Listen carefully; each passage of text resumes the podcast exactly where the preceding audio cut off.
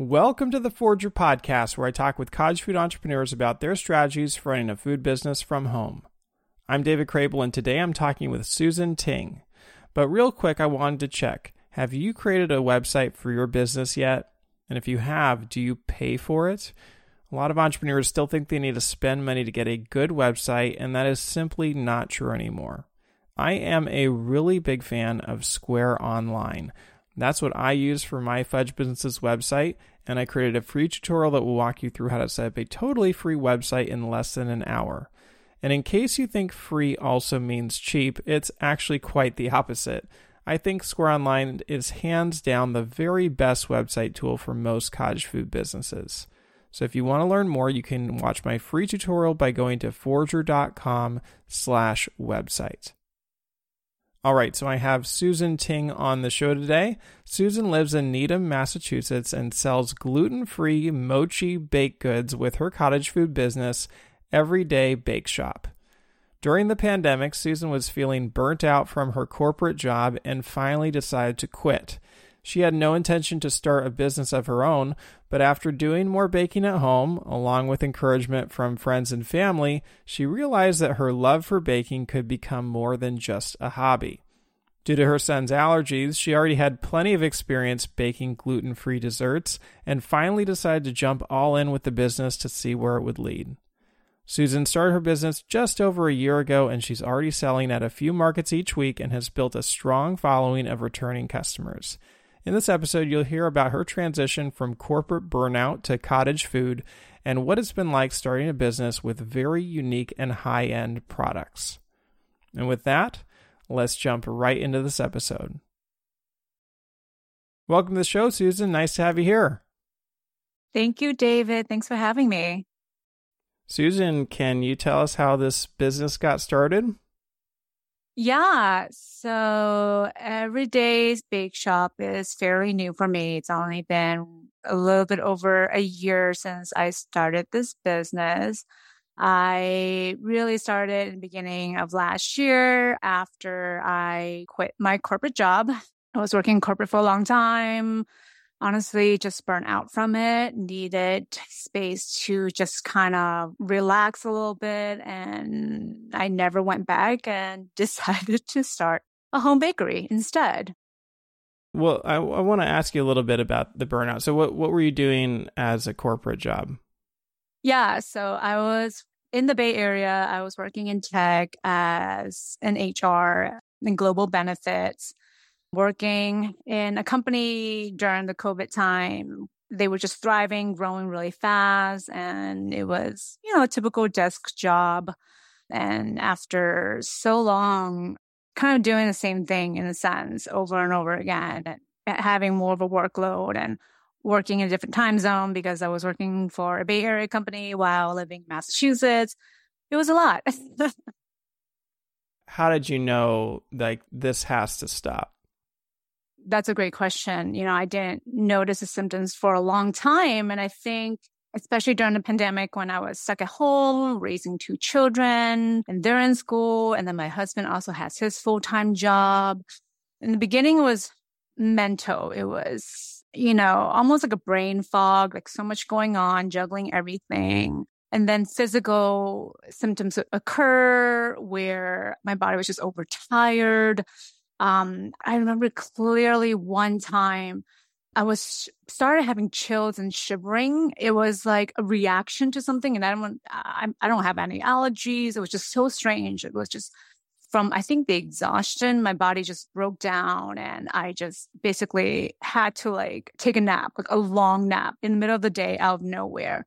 It was signs like that that you think, oh, maybe it's just me. No, it's it's a lot more than that. So all the compounding symptoms, mental, physical, made me realize, oh, maybe it's not just me, it's something else. And, and once I left my job and I took a three month break thinking that I'll go back, you know, that three months time, everything was different physically, mentally. I was clearer. I felt lighter. I was happier. And that was definitely a sign for me that my job wasn't doing anything for me as a person, for my body and for my health. So yeah, it was pretty crazy. I've never went through something like that before.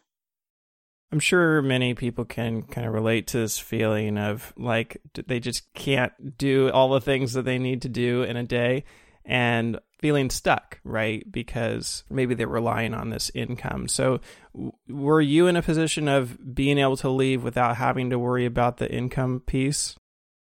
I was. And I think that's the reason why I can do what I do now is because I have the luxury to be able to leave my job and my husband still has his job. So we can still live off of one income. And that was helpful. I know that not everyone can do that you know, talk to your HR team because there are ways to take a personal leave or medical leave when that happens to you because if your body is telling you that something's wrong, it's probably because something is wrong. And we just have to be more attuned to that.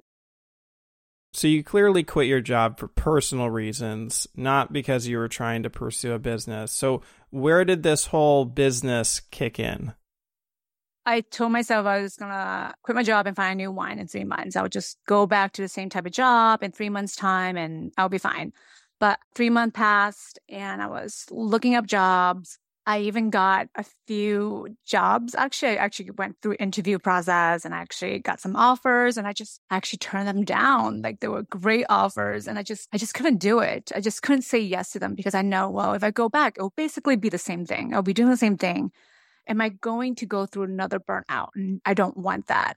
So I decided, okay, let's just take some more time off. And then during that time, I believe it was around Christmas, the holidays. And I always baked on holidays. I've been baking self-taught baker 15 plus years. I always bake for fun, for friends, family. And I always make this cookie box. And my friend said, Can I order three boxes from you? I want to share it with my neighbors. And I was like, You're going to pay me? Like, he's like, Yeah, I want to pay you. And I was like, Okay. Like, I would have done it for free because I, again, I love sharing my food. I made three boxes of various cookies and treats and shared it. And then I thought, Huh, there might be something here from then on, I, I, just started researching, and your podcast, your website was actually one of the first resources I found to help me understand how to get a license, how to do this legally in my home. And from then on, I just never stopped. I just continued on. So, what did that look like in the beginning? I mean, it's one thing to be like, oh, maybe I could sell these. It's another thing to actually like put yourself out there. It was definitely frightening. I, I would say officially, I became a business in April. And I have to say, a little push came from my husband. I've always been very creative. I, I feel like I've always been more right, a right sided brain. Like I've always been creative. And I just knew that I needed a creative outlet. And baking is one of them. So my husband really was someone says, you should just give it a shot, try it. He actually created the LLC for me. So it's legit legally business LLC. And then I started researching online there was lots of information, but it was also everywhere. So it was definitely hard to kind of find the resources I need to understand. Okay, how do I do this? What kind of certifications do I need? Where do I go? What does my town need as well legally to start this business? So it took a long time to get there. And there was definitely, I guess you can say a little bit of fear of really going all out but knowing that I have nothing to lose, that, you know, this is it. Like, I, not like I have a job anyway. Why not? I think that helped me overcome that fear because I'm going to give it a shot. I don't know what that timeline looks like, but it's now or never. And that I think is what helped push me forward to get the license I need, get it inspection done and then get all the insurance as well. And I started my first Instagram page, Everyday Bakeshop. And that was, I realized, oh, this is the real deal. I'm putting it out there. I'm putting it in the universe. So hopefully it'll work out. So after you made that first sale to a friend, and you said that was around Christmas time, and then April you said was when you actually got licensed. Were you just doing little orders here and there? I was for yeah for friends and family. I again started an Instagram page, kind of telling my friends, hey, like I'm doing a box, you know, like a little pop up, a little box of mixed treats. If you're interested, let me know. You know, I started Google Sheet taking orders, like was very small. And then that's when, you know, in April, when everything was finalized with my business, that's when I really put my information out there and created a, a website, everything. So you already had some sense that this was at least going to work to some degree, right? Before you jumped all in into the licensing process, which can sometimes be significant in Massachusetts. Yes and no, to be honest. I think it's again the whole thing about I have nothing to lose. I have no job anyway. Why not? so did I understand like what was going to be coming along or what was expected and what I had to go through? Not really. But again, it also didn't scare me because I, I knew it was like one way. Like I got to do this. There's nothing else on the plate right now. Why not? So I did it. So, what was the licensing and inspection process like in Massachusetts for you? I read the state, I had to go on the state website, read what they needed, but obviously I live in the town of Needham and Needham obviously have their paperwork that they would need. And, and really they needed me to get a allergen certificate in Massachusetts, making sure I understand about cross contamination, etc. I needed to get a, a food handling certificate as well. So I had to take a course and go through that and make an appointment with the Needham health inspector honestly, I was very nervous, but it was fairly easy. Like they came in, they make sure my area was clean, the kitchen was clean, my food, my products were labeled. I also had another refrigerator. So being able to keep my products that I need for just baking for the business helps having it in a separate fridge. And you know what? It was like maybe 20 minutes. And they were like, yeah, you pass. Like it was surprisingly, again, I was very scared that I wasn't going to pass. It was going to be really difficult, but it was a lot easier than I thought it was going to be.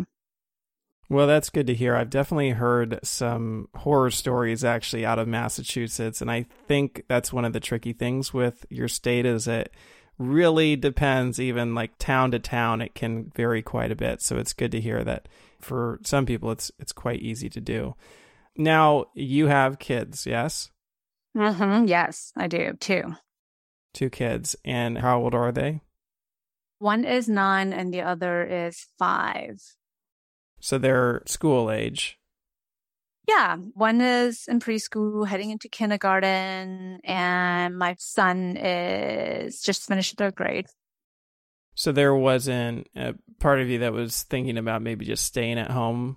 You know, yes, I definitely thought about it when my son was born, I stayed at home with him for a good year and a half before and loved that time. I really did enjoy it. And being with my family is very important. It's priority. And, and that's also a reason why I, I had to quit my corporate job was because there was no balance. There was no life when work balance for me. It was always work, always on. So that was definitely part of it. I, I, definitely thought about maybe I should stay at home and watch the kids. But, you know, my son is already in the public school system and it was just my daughter. And she really liked her daycare, her preschool. So my husband, who is very wise, said to me, look, you can't stay at home and you can't pursue this business. You can probably do it both, but you're not going to do it well. So if you seriously want to try to pursue this home bakery business, you got to go all in. Then maybe you should just go all in and not worry about the children because let's be real. If you have kids at home, you don't get a lot of work done. Um, and that's why, you know, again, it's only been over a year. My daughter is going to be heading to kindergarten, so she'll be in a public school system as well. But I definitely really enjoy having the flexibility of owning my own business because I still made time for them. So after school, I was able to pick them up. So I still get time with them. I wasn't missing out. And that's was the most important thing for me that I was still available for their activities after school, bring them to school, wake up with them, feed them breakfast, and not have to rush off to work, you know? So I had a balance there and was fine. And I see that your son, at least in part, inspired the direction of this business. Yes, he did. He definitely inspired my business and the way and how I bake. So when he was born, he was having skin issues and around two and three, he had some serious health issues where we felt hopeless. We didn't know what was happening. We, he was prescribed medicine, but it wasn't helping him. It was making his condition worse. And we're just like confused. Like, you know, Western medicine is supposed to help. Why isn't it helping? So I obsessively went online and just started researching how can I help? You know, what can I do? Because as a parent, it stinks being helpless that you can't help your son. And I started, you know, found a blog. I don't exactly remember what it was, but it basically saying that food can be a culprit to health, what we eat, what we consume. So I was like, okay, well, gut health was definitely important. I was living in the Bay Area at the time, and they are very fast forward with health in general. So I was like, okay, gut health. What does that mean? It means changing his diet. He couldn't eat gluten, dairy, milk, nuts, all the major allergens. Like I decided to take that all away, start baking. I have no idea how to bake gluten free, nothing, none of that. I, I just usually bake regular good old cakes, cupcakes, cookies, you know, with all the gluten, fat and stuff. And I had to teach myself how to bake and stumble upon using rice flour. So mochi, donuts, muffins, cakes, started using rice flour a lot because I didn't want him to miss out on, you know, his birthday and not having a cake once I discovered those ingredients, it became easier. That's how I kind of fell into baking gluten free, baking with rice flour. So all my baked goods right now, not all, but most of my baked goods are mochi treats. So they're naturally gluten friendly as well. And, and that's the story behind it. So my son definitely inspired me to think outside the box and to creatively make treats that are allergen friendly. So here I am. I saw the term you just mentioned, naturally gluten free, naturally gluten friendly. Uh, that word naturally, it's not usually something I see in conjunction with the term gluten free. Like, what are you trying to say there? I just want people to understand, hey, like I work in a residential kitchen where cross contamination can happen. So I, I'm almost like wary of using the word 100% gluten free, even though technically it's true. My baked goods don't have any gluten because again, of the flour that I use. I think for me, just making feel better and let people understand that, yes, technically it's gluten free, but if you have high sensitivities, like I just want to ensure them that there's still contamination in my kitchen. So most of your products are gluten free. How many of your customers are gluten free? Not all of them. I would say I have a handful of customers who can't eat gluten, and then there's some who have celiac, but have also tried my products and they're fine eating it, which is amazing because I know celiac can be really serious for some people but yeah, I, I would say a handful can't eat it, but majority of them just likes to eat them. Well, can people like tell that they're gluten free? Like oftentimes there's a pretty significant texture difference, right? Yes, they can tell. And they always ask me the number one question at the farmer's market is like, what's the texture? Like, what's the difference between using glutinous rice flour versus like regular flour? And it's the texture. Like, you can taste the chewiness of it and it's like almost bouncy and chewy. So it is a fairly different texture from like a good old cake, but the taste is I would say most of them get used to it right away once they eat and they're like, oh my gosh, like this is amazing. Like I've never tried anything like it. And then some are like, you know, the more maybe traditional dessert lovers like, oh yeah, it's okay. Like it's not exactly for them. And that's okay too. It's not for everybody. You make most of your products with the term mochi. Can you explain if somebody's not familiar, what, what is mochi? Yeah, so mochi is a term that I use to describe desserts that's made with rice flour. I actually lived in Japan a little bit after I graduated college, and they have many desserts made with rice flour, and then you'll see them everywhere. So when I say mochi on my dessert menu, it's because I use rice flour as the main ingredient there. You talked a little bit about your background. Like, how has your heritage influenced this business?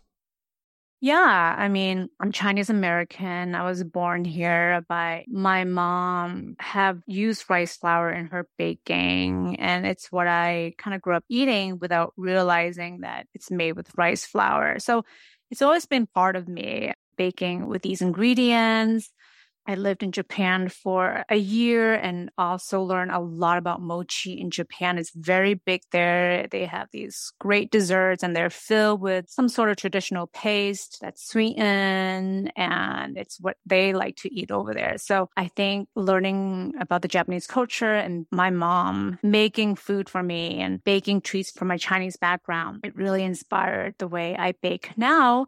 Um, you know, I, I was born and raised in America. So I grew up with chocolate cakes and brownies and donuts. So I love mixing both my culture and American culture and creating you know, what I now have, the mochi donuts. It's kind of the best of both cultures, you know, who doesn't love a good donut and why not make it a mochi donut? So yeah, that's really inspired me as well as having my Chinese American background and creating these delicious desserts for everyone to try. Do you share that with people? Like it just seems like it's part of your story and that it would be something that you would talk about at markets. I do share that story. I mean, I think what inspired my business is really my son, right? And his allergens. And it reminded me to teach myself how to bake with this. But I do, I do talk about it. Maybe it's not as often as I would like to, but when I do get a chance, I do share that story. Maybe it's a good idea to kind of share more on that on Instagram as well. So, do you have to educate customers a lot? I do. So I live in a town, Needham, and I would have to say that at least around my area, a lot of people have never tried anything like that. And especially being around the Boston area. So again, I moved from the Bay Area and the Bay Area has many types of desserts like these, you know, like mochi donut is a big thing out there. But now it's popping up here as well. So there are definitely a few places in the Boston area that make these mochi donuts. They're deep fried and then they're glazed with all these various glazes. So now it's definitely more popular. And I think people understand it's like, oh, I had one before, but my treats are all baked. I bake everything. I don't like to fry anything. So I always say it's a little bit healthy ish. Mm. And it is a little bit different from a fried mochi donut. But yeah, I, I do have to explain what that means. And then funny enough, a lot of customers like, oh, do you mean those ice cream that's wrapped in mochi? And I was like, yes and no. it doesn't taste like that really. But the wrapper is mochi. It's rice flour they use to wrap around the ice cream. So it's similar, same ingredient, but it's different taste completely. so I get that a lot about the ice cream and mochi. Now, I believe mochi requires some level of processing to make it. Do you make your own mochi? No, I do not. I buy the flowers. It's a brand called Koda Farms. I love it. It's the only brand I use. And I, I do not grind or mill my own rice flour. I don't even know how to start that. Where do you get that from? Any supermarket now, if you go to like the Asian aisle, like I found it at Wegmans, you definitely find them in Asian stores, but big supermarkets like Wegmans definitely have them now. And, and it's like a little box. It's an expensive little box, but it's definitely worth it for me to buy it than make my own. So you mentioned the mochi donuts. What other items do you have on your menu? Yeah, I also make mochi muffins, which is my personal favorite because sometimes I don't want to glaze everything. And my mochi muffins has this crispy exterior, which I love the crunch with the chewy inside. I also make mochi brownies, mochi donuts, mochi brownies, mochi muffins, and I started getting into cookies, kind of the chunky Levain style cookies. And surprisingly, people have really enjoyed them. So I started to do that. But that, of course, is not mochi base and it's definitely 100% good old chocolate chip cookie. Yeah, I saw that you sort of are hopping on this, you know, Levain style, like huge cookie trend, but it, sounds like you're not like super focused on keeping your business niche down to only gluten free products. Like that's not super important to you. Again, I like being able to think outside the box and be creative. Like, so it's whatever I feel like I want to try. I would say a majority is going to be focused on mochi treats because I think to me that is something special and it's something that isn't offered here right now. So I will definitely make that a majority of my menu. I think because I personally love cookies so much, I dabbled in it and surprisingly just got a really good feedback from my customers and they enjoy it and keep asking about it. So I bring that back for them. But for most part, like I'm not gonna start creating cakes or cupcakes anytime soon. Like I'm not trying to get into every single type of baked good. So I I would say I'm kind of really stuck on, you know, my mochi baked goods and a cookie here or there. Well, the mochi is obviously very unique, but also the flavors you use often are pretty unique. I mean, I saw Earl Grey tea, hibiscus, matcha, tahini. Is it just because you want to keep them special? Like, what's inspiring all these unique flavors? I'm always inspired by everything. I know that I didn't want to keep my menu simple. Like I could, I do have like a good old donut with chocolate glaze and sprinkles, everyone's favorite, but I'm always inspired by my travels, everything that I eat, that my kids enjoy and what they eat. So every month I try to create new menu items and I do try to make it different. And, and sometimes those ingredients work and sometimes it doesn't, but I'm always experimenting. And so it's important for me again to make it a little bit different you know? Who would have known these flavors will work together but they do and you can make mochi out of anything and any flavor.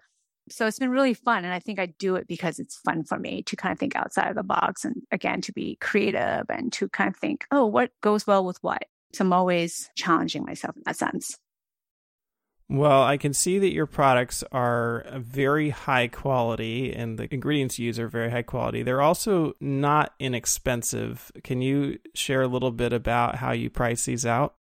Oh, yeah. I would say I'm still working on the pricing out. You're right. Rice flour is not cheap. It's not like a bag of flour. It's definitely a lot more expensive. Butter, again, in general, is expensive. Eggs are expensive. This is really not a good time to start a bakery. But, you know, if it's your passion, you got to do it. But I think those ingredients in general is expensive. But then, of course, then you add in organic matcha, you know, and then organic Earl Grey. The chocolates I use, I try to use really premium chocolate. So like I usually use chocolate chips without dairy in it because sometimes I like to make dairy free mochi treats for those who can't have dairy. Those would cost a little bit more, right? So they are expensive. I definitely beginning, I was winging it. I was like, well, this is what I would pay for it. I would say that it's not exactly the smartest business thing to do. I think it's important that you do understand how to price everything out. So I stumble upon cake cost to kind of see how I can price my goods. I recently attended a home based food entrepreneur conference, which you also participated in. And that was super helpful. I think there was a lot of lecture about pricing food because at the end of the day, I do want to make this a successful business and I do have to price it correctly because I also need to get paid as well. But it is hard for me because I also want people to enjoy them. And would people pay this much for, you know, mochi muffin and I always doubt myself. But I think moving forward, I am using an app that would help me hopefully break down my costs better and really understand how to make real profit. So, can you walk me through what your products are priced at right now? My goods right now is between 350 to 450 depending on the ingredients that I use. So for mochi muffin it's a little bit cheaper unless it's like a special mochi muffin. My mochi donuts are definitely more than $4 because I use real fruit. I don't use artificial flavoring. That's not what I do. So again, fresh fruit based glazes would cost more, right? So I do charge over $4 for those. And then I also make cakes as well. And my cookies are definitely cost around 450 right now because they're over four ounces usually depending on the toppings that I use in it or the ingredients that I use in it. Yeah, so four dollars for one donut or four dollars for one muffin. From what I can see online, I wouldn't say these look like they're huge, but that actually that pricing doesn't super surprise me. I've seen that pricing from specialty bake shops are gluten free and are targeting a very specific type of customer. But what is the customer reaction like? You know, when you're at events or whatever, like do people turn their nose up to it? Do you get pushback, or are people totally fine with it? You know, in the beginning when they didn't know my products, it definitely was like, oh, four dollars for a mochi muffin. Like, what kind of special muffin is it? And it was like, I get it. You know, they obviously don't understand what I'm using in there and what kind of ingredients I use. But a year later, now that I think people are more open to trying specialty desserts and treats, so they are willing to pay the price to try it. And and once they try it, they like, oh my gosh, they love it. But I still get those a handful of those customers who think that I'm charging 450 for a dozen donuts. I'm like, oh no, no, no, sir. It's 450 for one donut.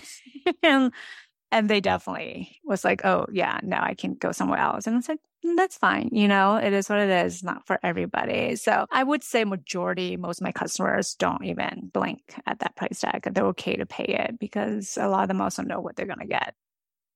Now I saw that you, you know, sell half dozen amounts online, you sell dozen amounts and you charge exactly double for a dozen. Why haven't you set your pricing to be less per unit for a dozen and a little more per unit for a half dozen?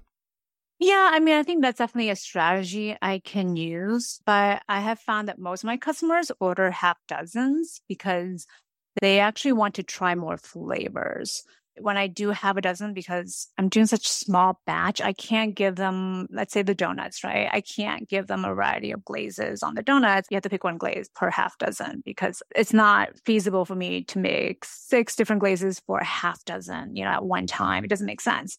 So I have found that most of them actually order by half dozens because they want to get different flavors anyway. It's rare that they will want like a whole dozen. So I just, I haven't really need to do it to kind of price it the way that you mentioned, but it would be a good strategy. I think if I get bigger orders and if I want to kind of really focus more on big events like I don't know, weddings or big birthday parties or corporate events, but I'm not there yet.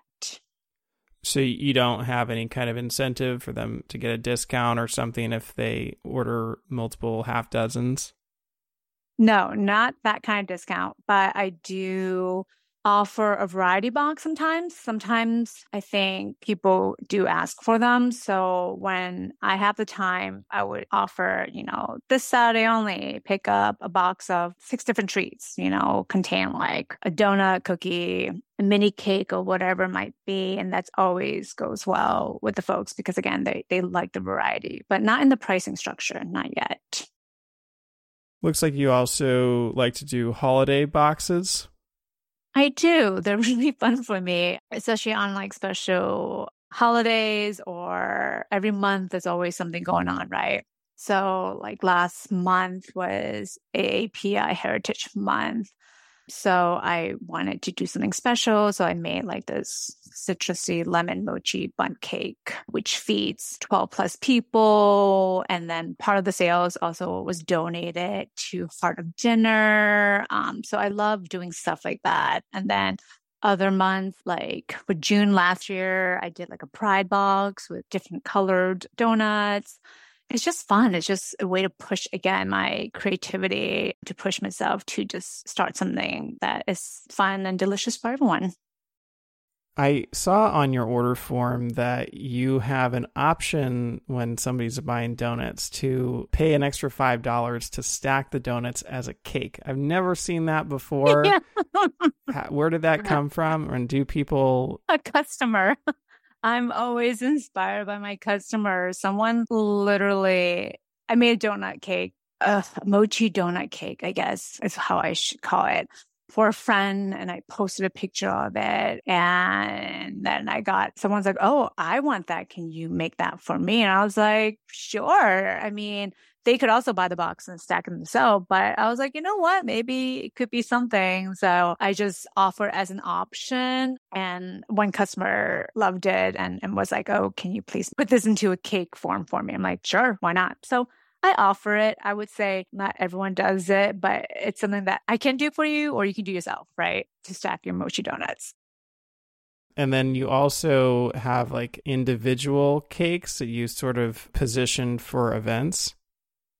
Yeah, yeah. I make these like mini mochi cake. They come in a rectangular tin and it's really cute. I actually started at the farmer's market and people really like it. I put like a knife on it so they can cut it up and share with people.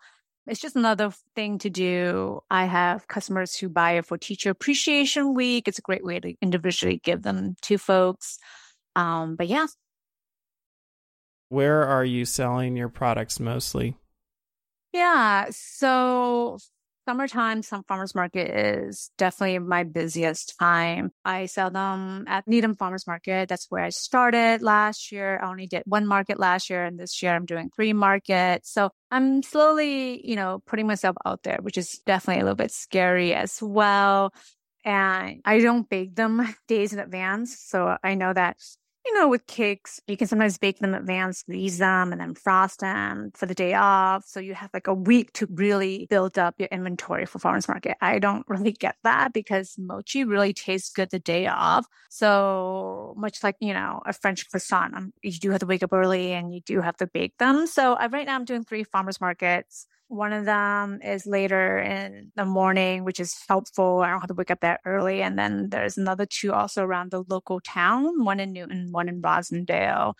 And that's an early farmers market. So I do have to wake up really early for those to kind of start my oven and start baking. But so far it's been really fun and I do really well there. Like people just really like trying my stuff at farmers market and, you know, they know where to find me. So that helps a lot.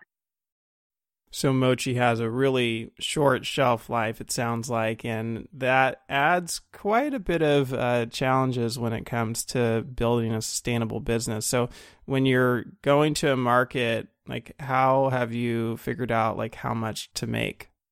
Yeah, it was definitely trial and error. I mean, again, this is my second year doing this farmers market. So the first year doing it, it was definitely a learning experience. I didn't know what I was doing.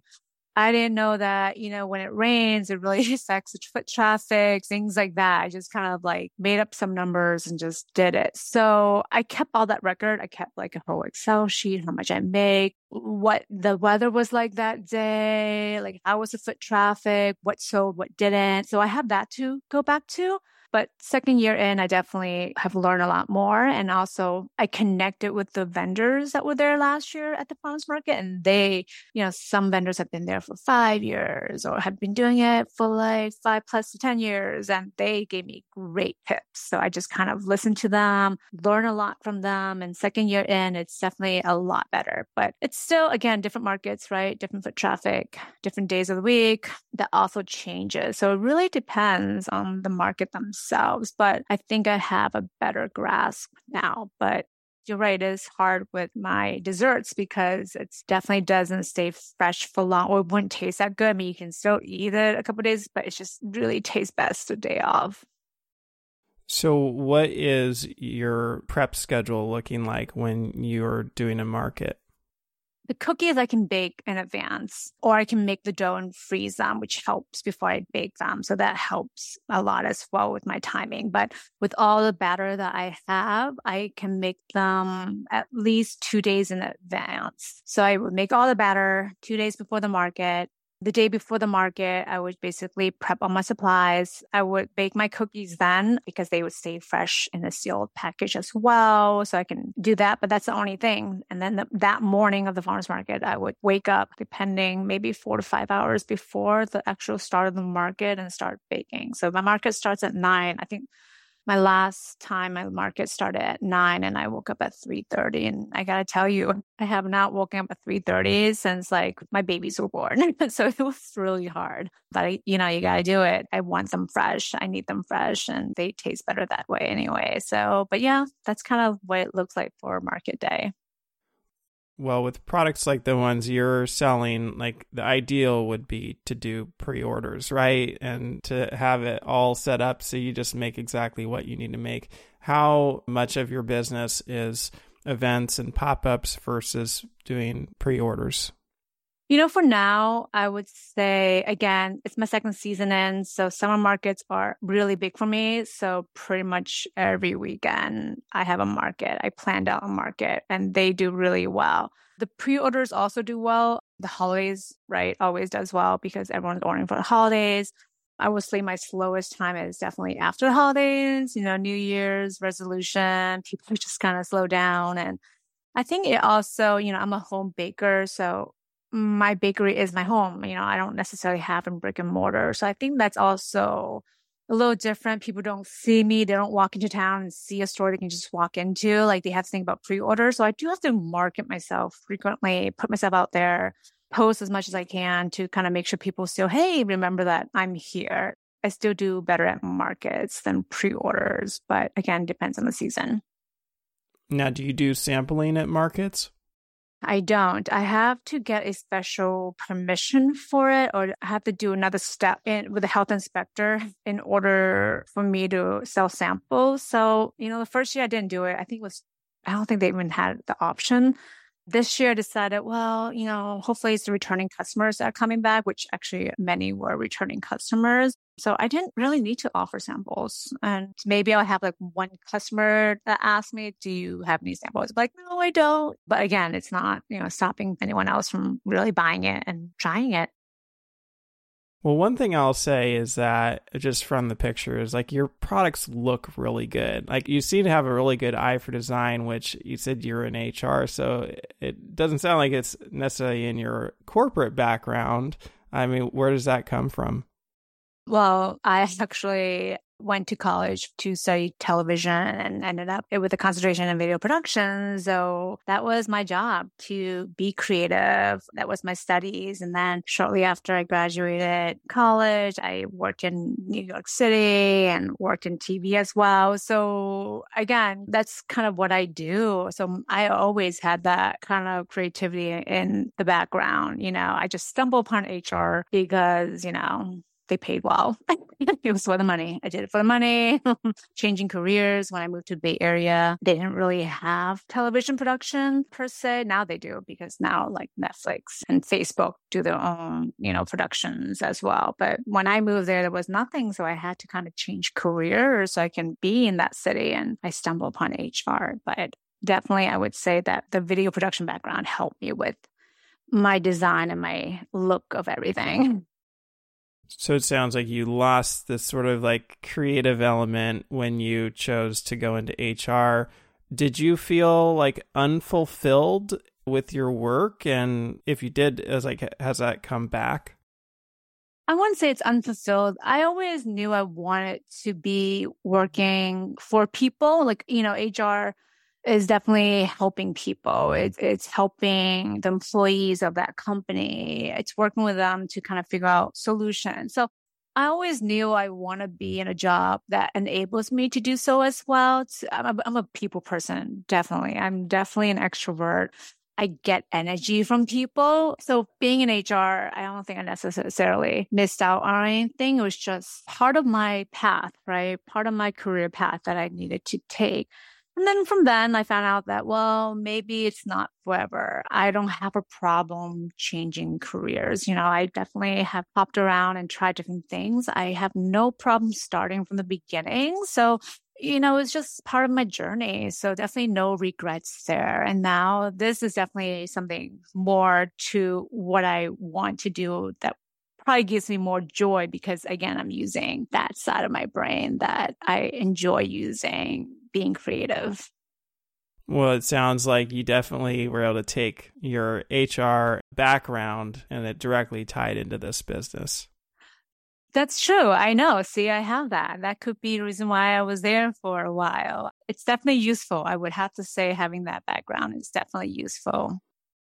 Do you think that your interest in, you know, creativity and design, not just for creating the products, but also for marketing, taking pictures. Do you think that's why this business has done so well in just a year's time?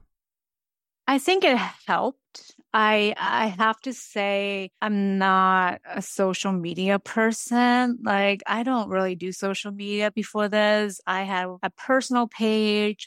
I really updated it. I was forced. Of course, you have to do what you got to do as a business owner and the one person running the show. Like, you know, I forced myself to get into it. I forced myself to take pictures and to, you know, it was definitely a lot of work. It was a, definitely a learning experience. I'm sure if you scroll back to some of my pictures before versus now, you know, how to edit these photos, like, it helped having that background, but Instagram, Facebook, all that stuff. I'm I'm definitely that's not my comfort zone. It definitely was it was a very interesting learning experience there.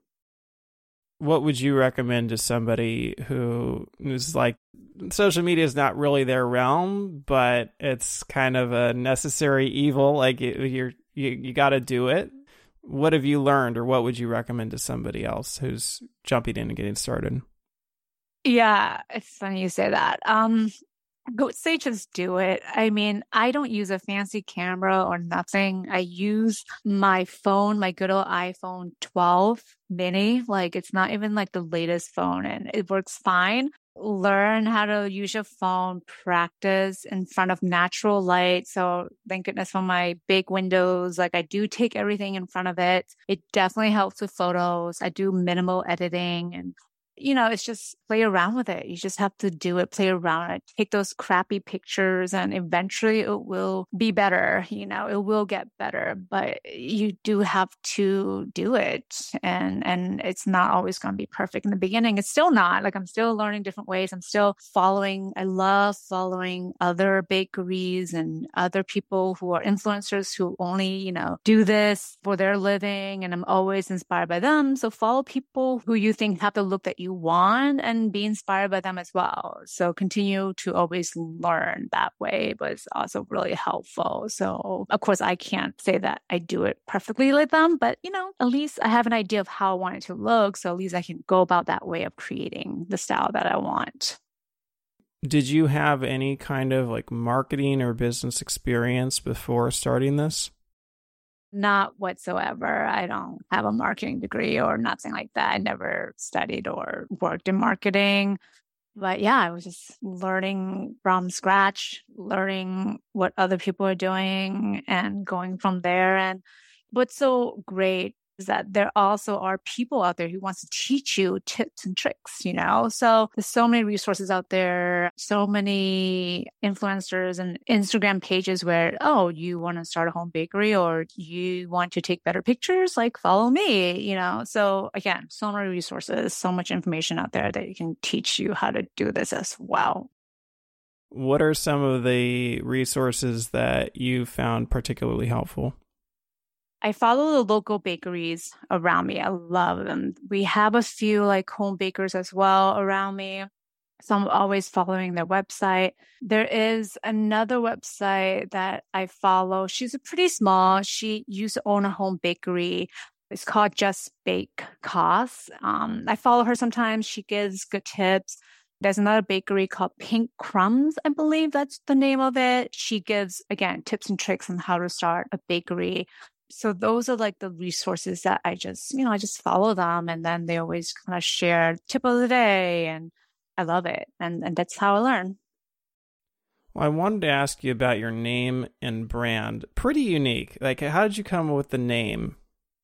So it's funny. It's I wish I have a better story, but I started another Instagram page called Susan Everyday. So I started that page because again, I just quit my job. I had nothing to do. And I started to like share pictures of things I bake or what I'm doing to my home, like how I'm designing my new home because I just moved to my first house ever. And you know, I started that page and I was like trying to think of names and I was like, oh my goodness, like, don't want to name my bakery after myself? No. Like, don't want to name it after my children, kind of, but no. Like, and then I think a friend was like, why don't you just name it Susan Everyday Bake Shop or something, or bakery, or like Susan Everyday Bakery? And I was like, well, okay, I don't want my name in there, but Everyday Bakeshop has a ring to it. So that kind of just stuck.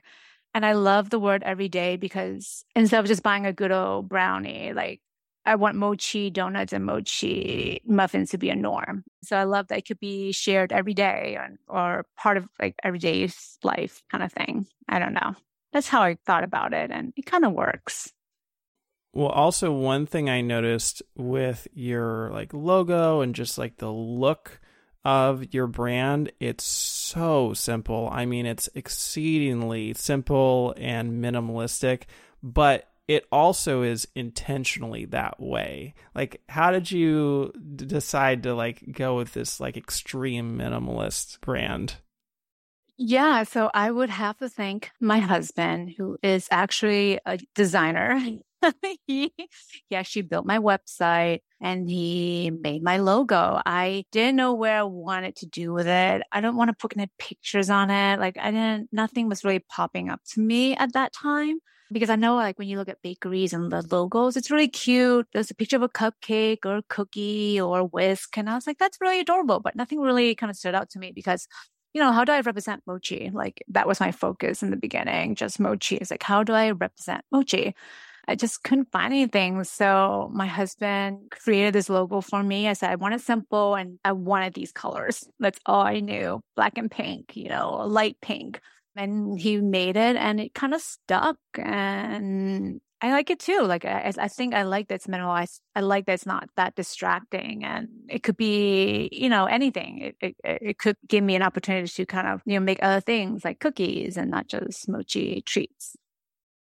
Well, as you think back on the past year plus, like what has the progression been like and has anything surprised you?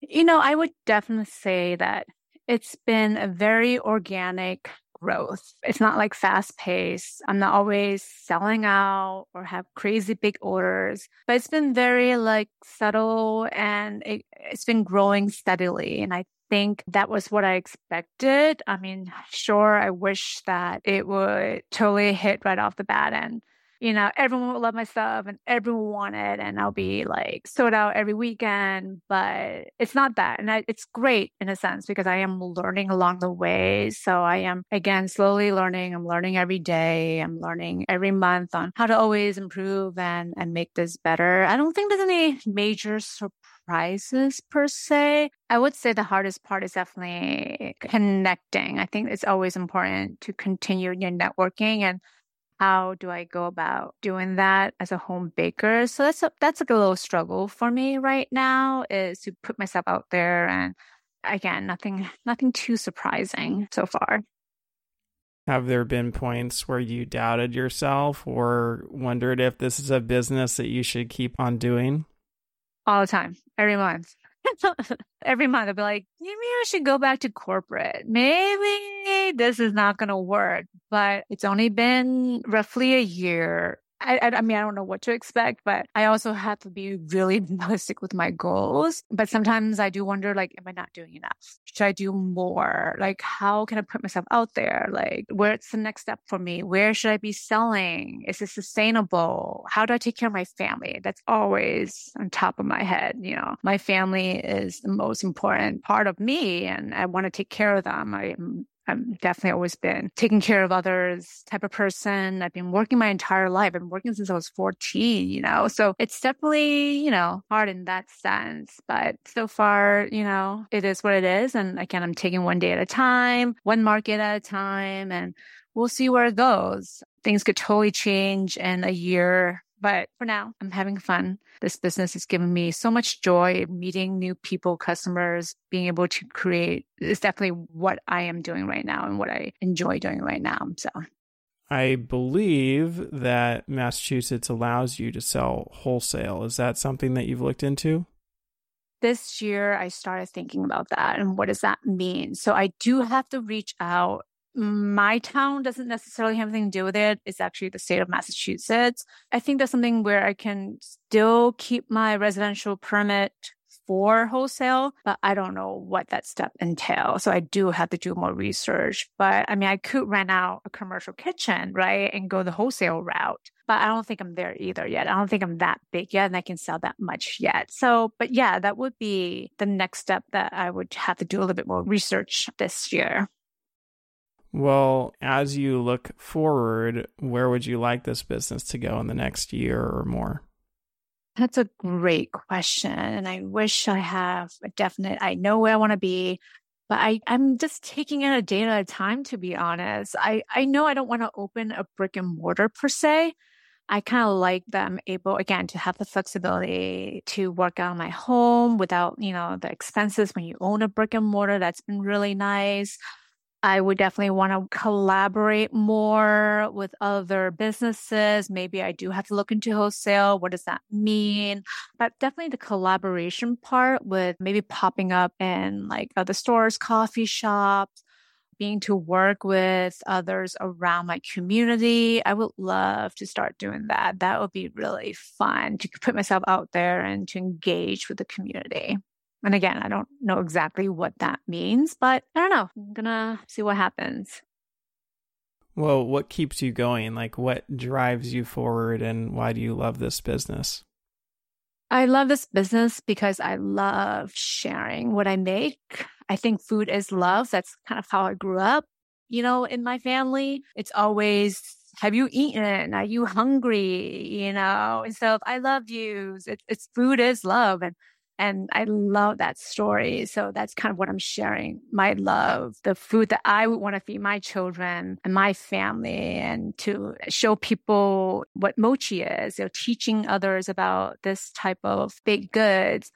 I love being able to do that. So that definitely motivates me is to kind of sharing these treats with those who might not be familiar with mochi again to also be able to offer gluten-free options or dairy-free options to those who need them you know so that's why i'm here and and being part of this community means for me right now and that is definitely a big motivator well, it's awesome to see where you come in just a short year's time, and I'm definitely looking forward to see where your business goes in the future. Now, if anybody would like to learn more about your business, how can they find you and reach out?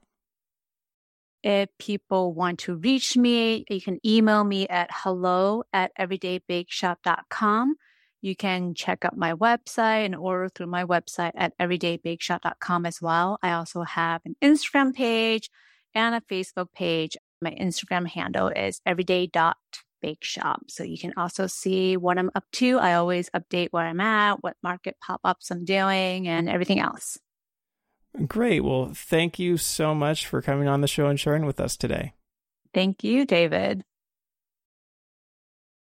That wraps up another episode of the Forrager podcast. For more information about this episode, go to forrager.com slash podcast slash 94. And if you're enjoying this podcast, please take a quick moment right now and leave me a review on Apple Podcasts. It doesn't have to be a long review, but it's truly the best way to support this show and will help others like you find this podcast. And finally, if you're thinking about selling your own homemade food, check out my free mini course where I walk you through the steps you need to take to get a cottage food business off the ground. To get the course, go to cottagefoodcourse.com. Thanks for listening, and I'll see you in the next episode.